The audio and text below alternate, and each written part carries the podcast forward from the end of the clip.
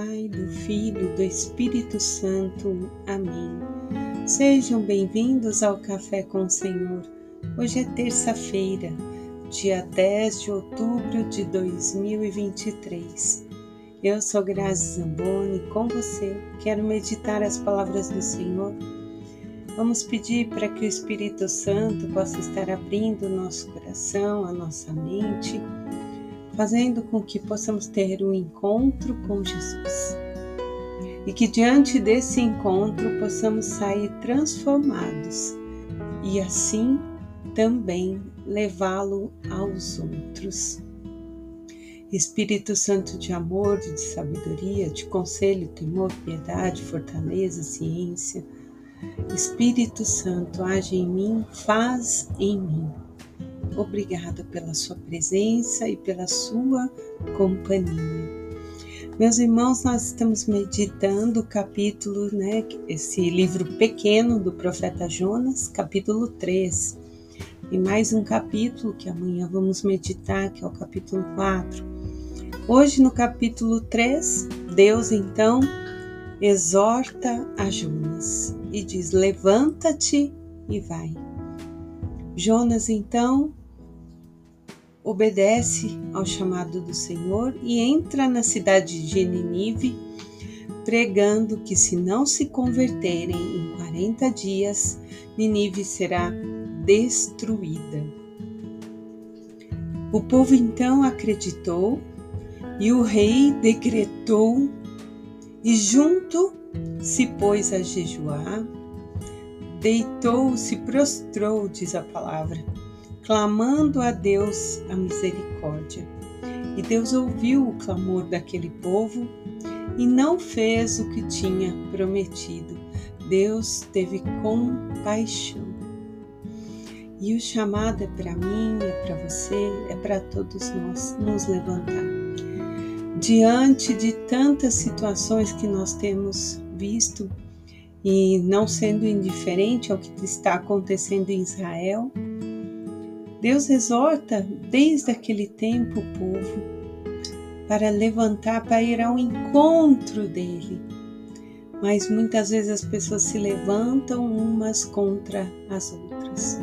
E as guerras continuam acontecendo, continuam gente inocente morrendo, sendo que qualquer momento a palavra é clara. Não sabemos o dia e nem a hora em que acontecerá esse momento final. Então, nosso coração tem que estar prostrado diante do Senhor, sempre pronto a acolhê-lo, a ter esse encontro com Ele. O salmista, no Salmo 129, vai dizer: Se o Senhor levar em conta as nossas faltas, quem haverá de subsistir? Ninguém não seríamos capazes de resistir diante dos nossos erros e das nossas fraquezas, mesmo diante dos momentos que nós queremos ser mais honestos, mais justos, não queremos julgar, mas de repente nos encontramos numa situação e é um pensamento, é uma atitude que às vezes nos leva a pecar. E Deus, em Sua bondade, nos perdoa todas as vezes que nós recorremos a Ele. E aí o salmista diz: Em vós, Senhor, se encontra o perdão, e eu vos temo, e em vós eu espero. E assim temos que ser nós. Erramos, caímos, levantamos, como Deus fala para o profeta, e diante da misericórdia dele, procuramos viver cada dia mais buscando esse caminho de perfeição da santidade. A palavra do Evangelho hoje de São Lucas, no capítulo 10, versículos do 38 ao 42, vai dizer que Jesus entra num povoado e uma mulher de nome Marta hospedou-o em sua casa.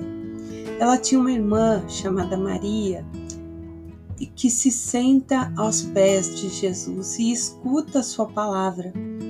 Marta está ali absorvida por todo o trabalho para servir ao Senhor Então aproximou-se e disse: Senhor, não te importas que minha irmã me deixe sozinha no serviço? Fala para me ajudar. Em resposta, o Senhor diz: Marta, Marta, andas ansiosa, preocupada com muitas coisas.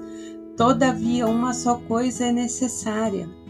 Maria escolheu a melhor parte e esta não lhe será tirada. Meus irmãos, esse evangelho, né, muitas vezes é, nos coloca a pensar em nós mesmos, né?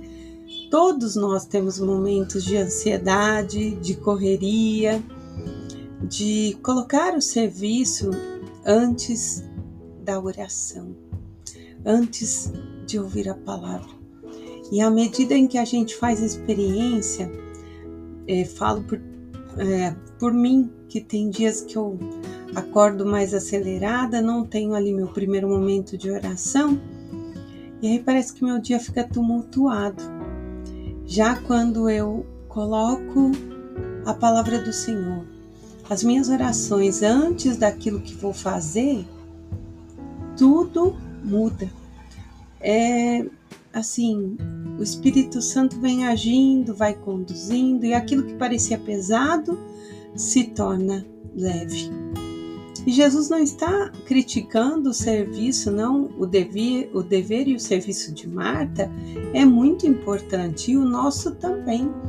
A própria Santa Teresinha vai dizer que são nessas no nosso servir, é, no nosso trabalho e outros santos, né, dizem é, trabalhe e ore, né?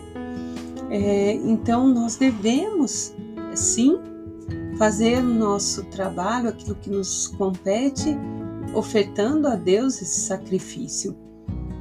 Mas Maria senta-se, ela para por um pouquinho para escutar. E aqui entra uma pedagogia que eu particularmente gosto muito, que é o receber e o sentar-se à mesa. Ter aquele tempo de qualidade Claro que se for algo programado, você consegue preparar já, né, o servir, consegue deixar tudo arrumado, pronto para esperar aquela pessoa. E aí você senta, acolhe, faz com que ela se sinta especial. Mas muitas vezes também nós recebemos alguém de surpresa. Mas não se mostre apavorado, não deixe a ansiedade atrapalhar se aquela pessoa veio, é porque ela se sente íntima. Então, sente-se também, coloque a escutar aquela pessoa, a dar atenção e depois vá fazer a parte prática, o serviço. E dependendo da pessoa, ela até vai te acompanhar, porque pode continuar aquela conversa mas o sentar, o olhar nos olhos, nos coloca todos na mesma altura, né? Você pode receber um sacerdote, bem como pode receber uma criança. Na mesa, todos estamos iguais. Olhamos uns nos outros, podemos partilhar de assuntos diversos. Ali, nós vamos ter a experiência da palavra, para depois a pôr em prática dessa maneira que nós possamos sempre escolher a melhor parte, que é escutar a Jesus, aplicar aos que de nós se aproximam, para que também façam a experiência que Maria fez, ficar com a melhor parte. Em nome do Pai, do Filho, do Espírito Santo. Amém.